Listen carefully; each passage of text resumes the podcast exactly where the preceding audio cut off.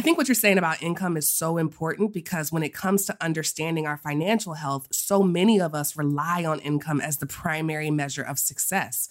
We believe that if we earn more money, we'll be able to pay off debt, save for retirement, achieve financial independence, all the things we talk about on this podcast. Mm-hmm. But if we don't ever stop to calculate our net worth, we risk not seeing the full picture of our finances.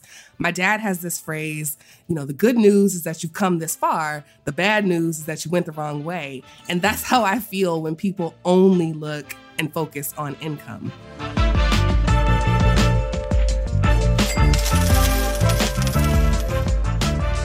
Welcome to the Rich and Regular podcast presented by Success, where we explore life at the intersection of money.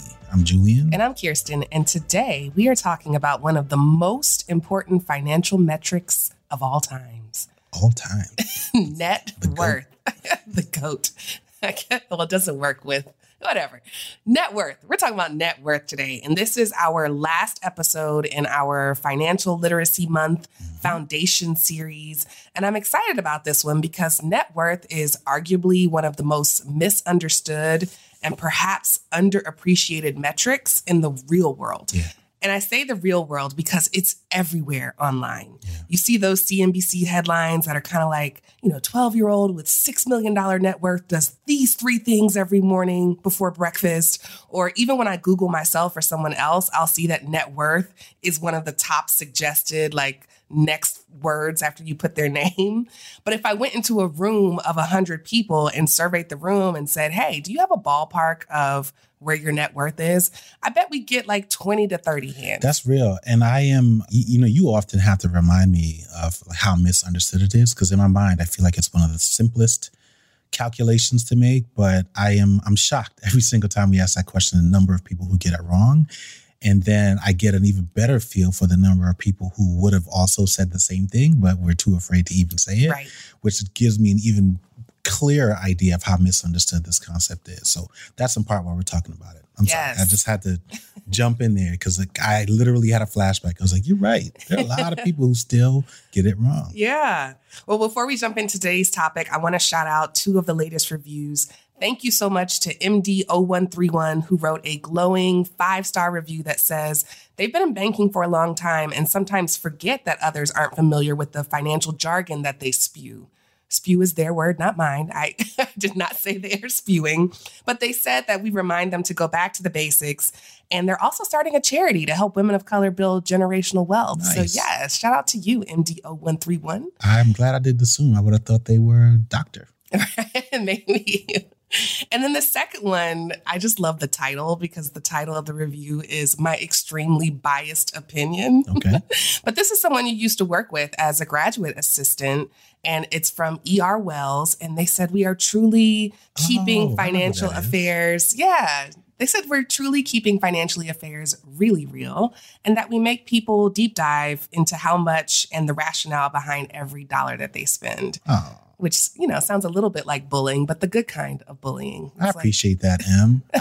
You were talking about who this person was, and she was saying, do you know who E.R. Wells is? And I was like, I don't know who E.R. Wells is. I thought it was like a writer or something like that. Like some. Well, this is their pen name. When I hear E.R. Wells, it's like an old writer. It's very distinguished. Yeah. Well, thank you. We appreciate it. All right. Back to the topic at hand. Do you remember when you first learned about net worth or calculated? And did people ever confuse you with phrases like your network is your net worth? Like I was confused by. I do remember.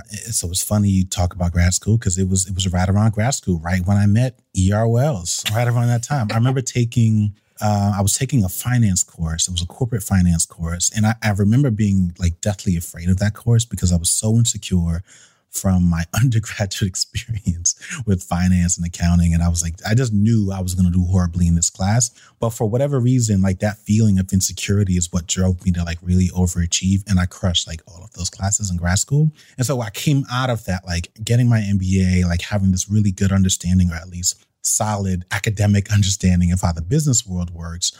And then shortly after that, when I started to connect the dots, be able to say, oh, some of these principles, many of these principles actually can be applied to your personal life and I started to envision myself as like this successful future business person. I was like, oh my gosh, I feel really equipped to kind of make sense of all this stuff. Long story short, I remember coming across a magazine and it was one of those classic profiles. This was before the crazy internet era of articles like you were reading before about a 3-year-old and what they eat for breakfast. But it was like more of a classic article, like this family is a profile of what to do and how to manage your money. And they basically broke down their net worth in that article. And I was like, oh my gosh, like I get it now. And I remember like the light bulb went on because had I read that article 2 years before, I would have felt like this is completely unrealistic. I don't even know how you get there. Who are these people? This probably isn't even real.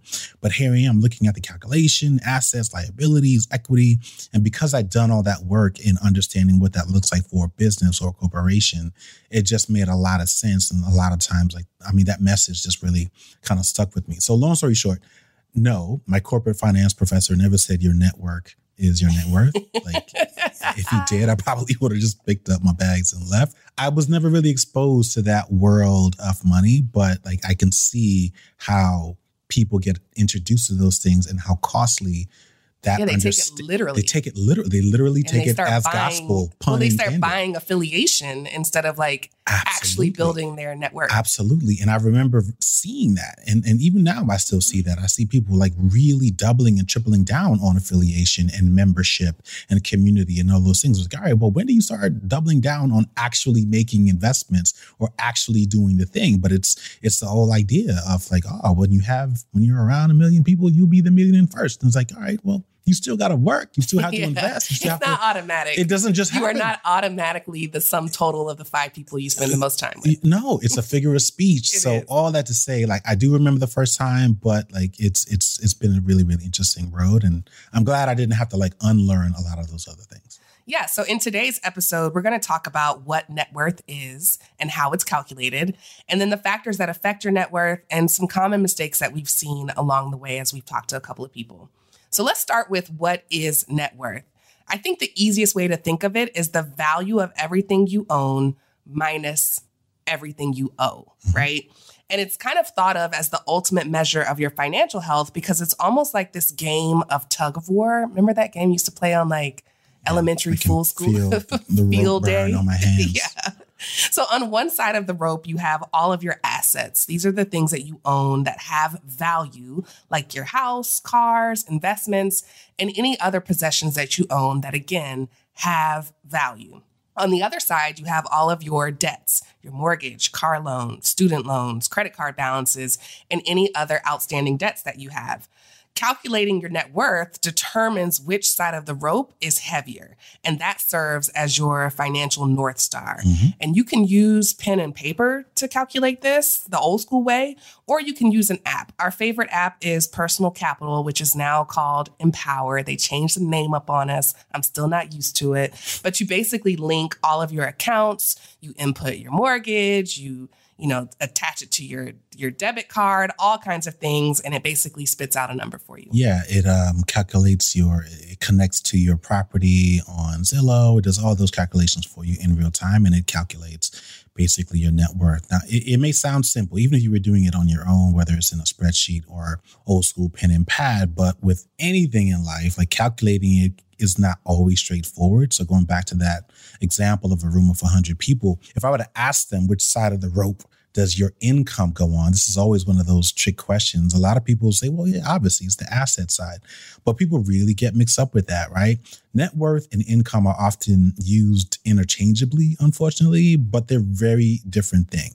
So there's this old phrase of saying like, it's like apples to oranges, with the idea being that they're in the same family as fruits, but they're fundamentally different. I don't even know that that's relevant here either. It's more like comparing apples to apple cider, right? Like the same core ingredient is there, but it has to be picked, processed, and mashed, and all those other things before it eventually becomes cider. And for most people, income, I'm going to kind of stick with this here, income is that apple. It's the amount of money you earn over a period of time.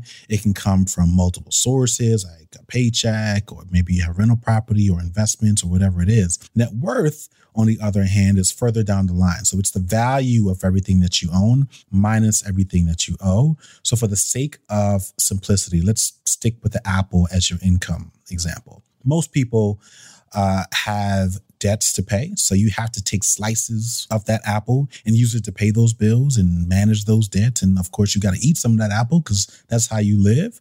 But you do that process over a period of time. And assuming you haven't eaten or used all of the apples to pay bills, what's left is actually your net worth. Now, if you're smart, you take the apples that you already have, you eat some, and you plant the others. You plant some of it, right? This way, you don't always have to keep going to work for more apples. So over time, if you nurture those little, what do they call them, seedlings, they turn into trees and sprout more apples. And you can choose at some point to stop working for more apples because you've literally grown your own. Was Johnny Appleseed a metaphor about net worth? I use it all the time.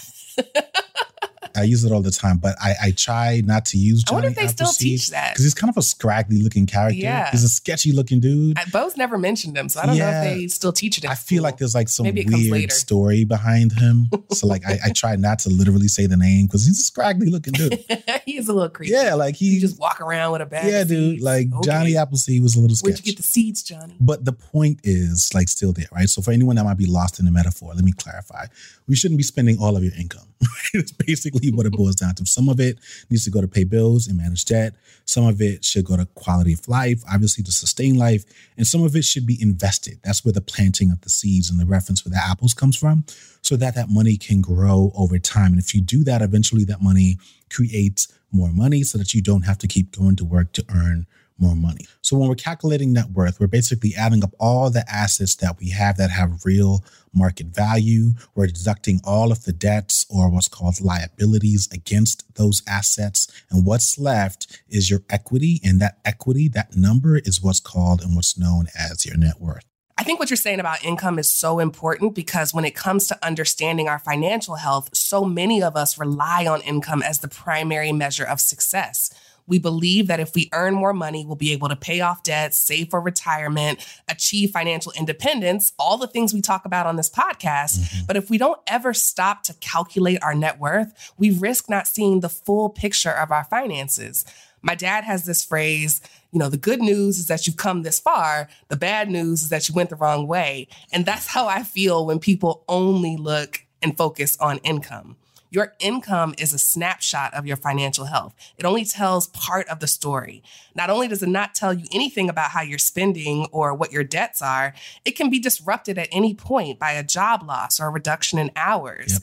Net worth, on the other hand, is a stable and reliable measure. It's a holistic and accurate view of your financial situation, and it provides a long-term perspective that you need to understand before making any other decisions. I completely agree. I think there's definitely a psychological effect here because the, you know, that number, that net worth number, depending on where you are or what point of your life or career you're in, that number can actually be discouraging. Whereas your income, especially if you're looking at your income relative to others or relative to where it used to be, can be much more positive. And so as a result, people like really just double down and focus on that thing. But again, it does not tell the whole picture. So I want to shift gears a little bit and talk about the factors that affect net worth. And we've already covered one of them, which is income, but I want to adjust, I'll go back to some of the life stages and see how that plays out a little bit.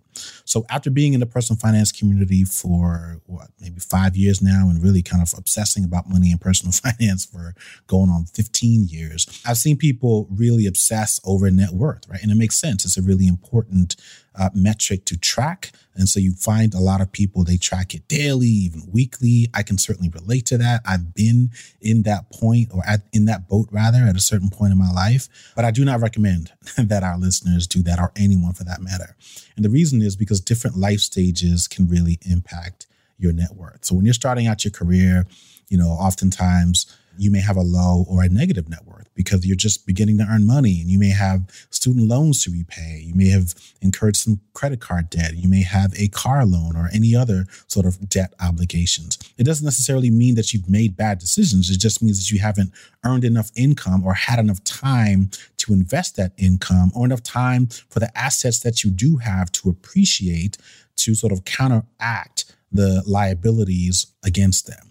And this is a good time to establish good financial habits, though, and make smart investments in your future earning potential, which should over time contribute positively to your net worth. So if you're just looking at this early stage and you're feeling like it's negative, you have a negative net worth, and I just want to be clear that that does not necessarily mean that you've made bad decisions. I'll use another example. If you're buying a home, your net worth could really go either way. I think back to when I first bought my home in 2007. We all know what happened in 2008. The value of that property dropped by 50%.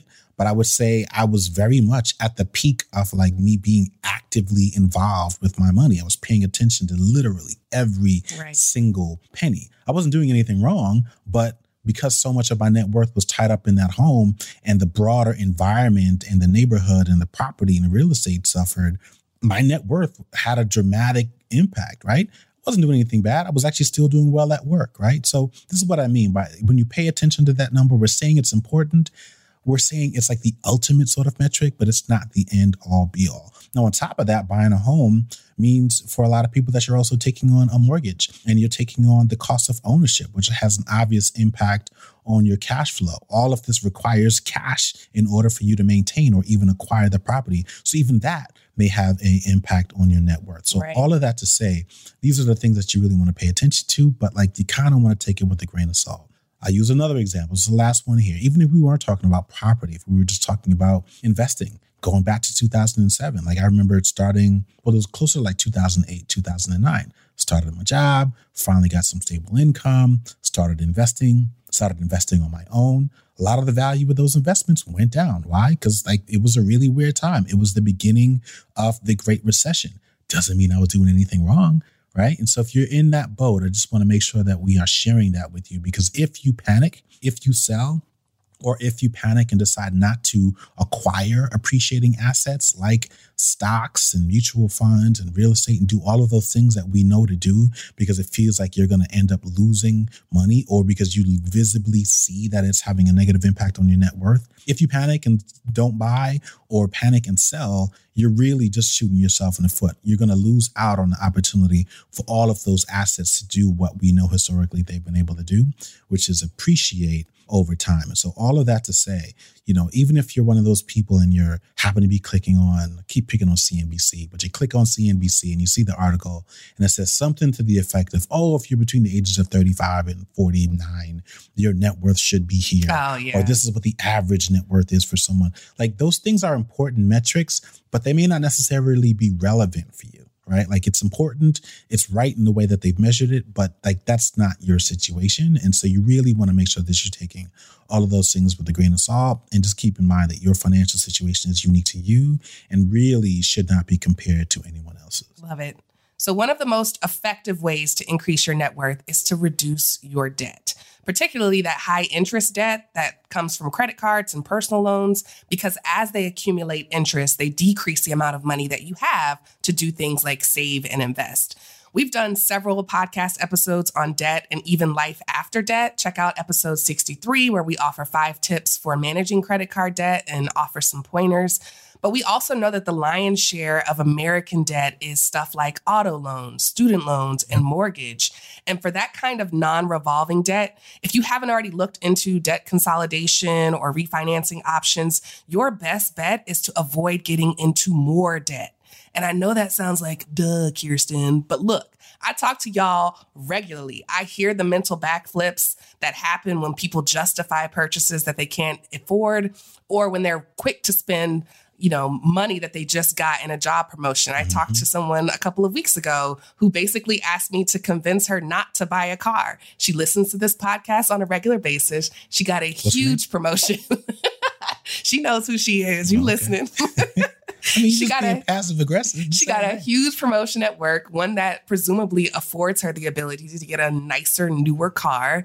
And she needed me to tell her not to. And like, I told her, don't do it. Don't do it. Did she do it anyway? She hasn't done it yet. Yet.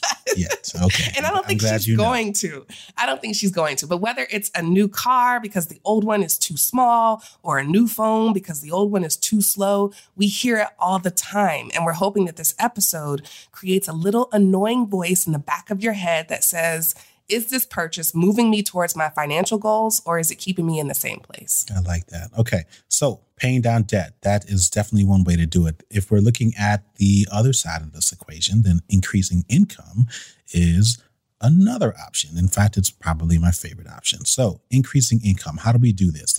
Listen, there's not enough time in the podcast to go into this in depth. But again, this is really all about using the income that you have, any surplus income, discretionary income, to acquire or buy or purchase appreciating assets, aka investing. And this could be investing in things like real estate, where you decide to own a property and rent it out. You become a landlord, congratulations, or maybe you invest in a property with the idea of fixing it up and then selling it for a higher value. That's called flipping, or it's wholesaling, or any of the other derivatives that are part of real estate. But these are sustainable and proven paths to building wealth. If none of that interests you, you can also invest in the stock market. There are tons of ways to do that. You can do short-term, long-term. We talk a lot about that in our book. We talk a good bit about that here on this podcast, but that's another way. You can also invest in yourself, aka start a business. If it's a small business, then we're talking about taking maybe a hobby and turning that into a business, which some people call a side hustle. Whatever comfortable word for you, like these are all different ways that you can grow your income, whether you're launching a product or a web-based business, or deciding to finally step out and launch a podcast or a blog, and you want to be a part of the creator economy. All of these things are sustainable ways and proven ways to help grow and create some more income that you can use to have a positive impact on your net worth. Now, like any other investment decision, none of this is guaranteed. Most of this is cyclical. It requires the use of one asset, basically. And most times we're talking about cash in addition to time and any other capital that you have amassed over a certain period of time. And you're basically converting that into this new asset class or your business or whatever it is. But if done well, the value of that will multiply significantly more than it would have if you had just left it in cash. And all of that has a positive impact on your net worth. All right. Now that we have sold you on calculating your net worth, let's talk about some watchouts. So one of the most common mistakes that I see is not considering all of your liabilities. People forget to include the loan that they're paying back on their 401k or the $5,000 that they owe their mom, because it just gets transferred and it's a handshake deal. You want to make sure that you're counting everything that you owe. If you have a HELOC, a home equity line of credit, you need to consider the outstanding balance on that HELOC, the money that you owe as a liability that needs to be subtracted from the value of your home. Same goes for tax payment plans, credit cards, medical repayments. Anything that you have negotiated that you owe needs to be counted. Everything. Now, if you don't trust your memory, this is where software helps. If you're willing to share your bank statements and other financial information, an app can help you categorize it, identify what looks like recurring payments, and ask you, is this debt, so that you can then mark it on the liability side. Yeah. And sort of flipping that on the other side, you also want to make sure that you're not overstating the value of your assets. We talked about life insurance last week. The value of your policy or anyone else's policy, assuming you're the beneficiary, does not go into that asset column. You can be mindful of it. It's certainly something that you want to incorporate into and if your long-term projections, but it should not be a part of your net worth calculation because it will distort your financial health. I've seen people just put the Kelley Blue Book value of their car in the asset column without realizing that, one, this is a depreciating asset, and two, the demand for that model can change at any point. Now, Even as I say that, we are living in a really weird alternate universe where the value of used cars is actually going up. Well, actually, it's slowed down now. I don't know if that's still the case. No, it stopped doing that like the end of last year. Yeah, but there was a weird moment where that was the case. But the point is, if you think about the gas guzzlers of yesteryear, you can... The old Hummers. Yeah, Hummers, like literally, like the epitome of gas guzzler. You start to realize like some of these cars really go down in value, and that can be dramatic. Now, what you owe on it does not care. Right. Wow. Like it is irrespective of what you owe on that car. So if the value of that car goes down because it's not on music videos anymore, it doesn't matter. You still owe $100,000 on that car. We talked about collectibles, but we can also talk about things like jewelries and antiques. These are all things that kind of fall in the same boat, because what you find is that a lot of people have emotional attachments to these things. And as a result, it distorts what they believe the value is. While you and your family may value and believe that there's an incredible story behind grandma's china cabinet, the reality is there may not be a market for it, right? It might be worthless in some cases, and it can be unfortunate to feel that way, but that is the reality of the world that we live in. So it's not to say that you can't put this stuff in your asset column at all, but if those kinds of items account for more than, let's say, 5 to 10% of your total net worth, you really want to ensure that you're regularly updating your calculations, maybe pressure testing the market on a more regular basis to ensure that it is worth what you are saying it is worth. It's not really up to you as the holder of that item. It's really dependent on what the buyer or what the market has to say about it. And the benefits of that are twofold. One, it informs you of when to sell something, because over time you can start to see that, hey, I think we may have actually hit our peak. And so you might want to go ahead and sell so that you can get as much out of that item as possible. And two, it allows you to compare your assets to one another, which can also inform your other financial decisions. You may look at your net worth and decide that it's time to aggressively pay down the mortgage, or that now it's not a really good time to do that, and that it makes more sense to ramp up your retirement contributions.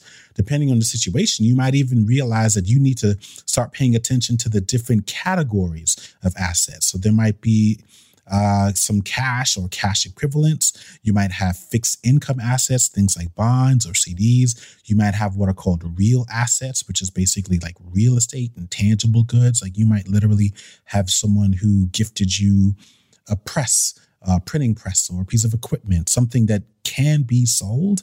Or it might be equities, it's shares of stock, like you may have in an investment portfolio, or shares of ownership in a profitable business.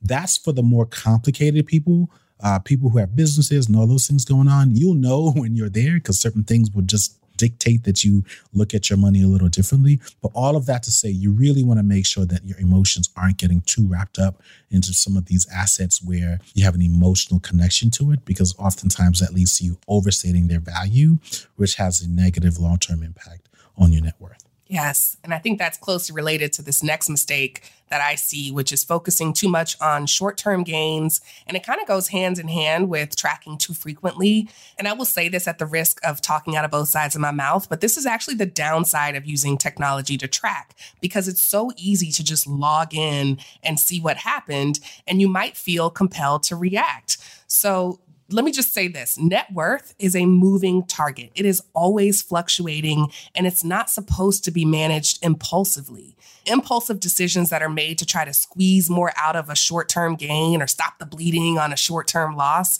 can be more harmful than just zooming out and taking this long-term perspective. You kind of need to use the same discipline and mindset that you are hopefully using to approach your scale at home.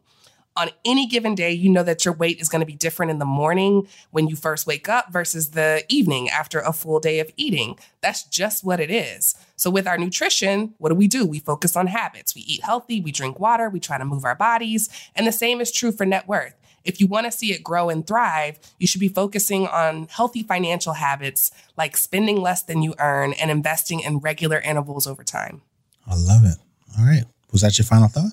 It should be, but I actually have another one. Okay, let's go with it. So my final thought is that there will never be some magical sign that comes from the heavens when you've achieved the right, quote unquote, net worth.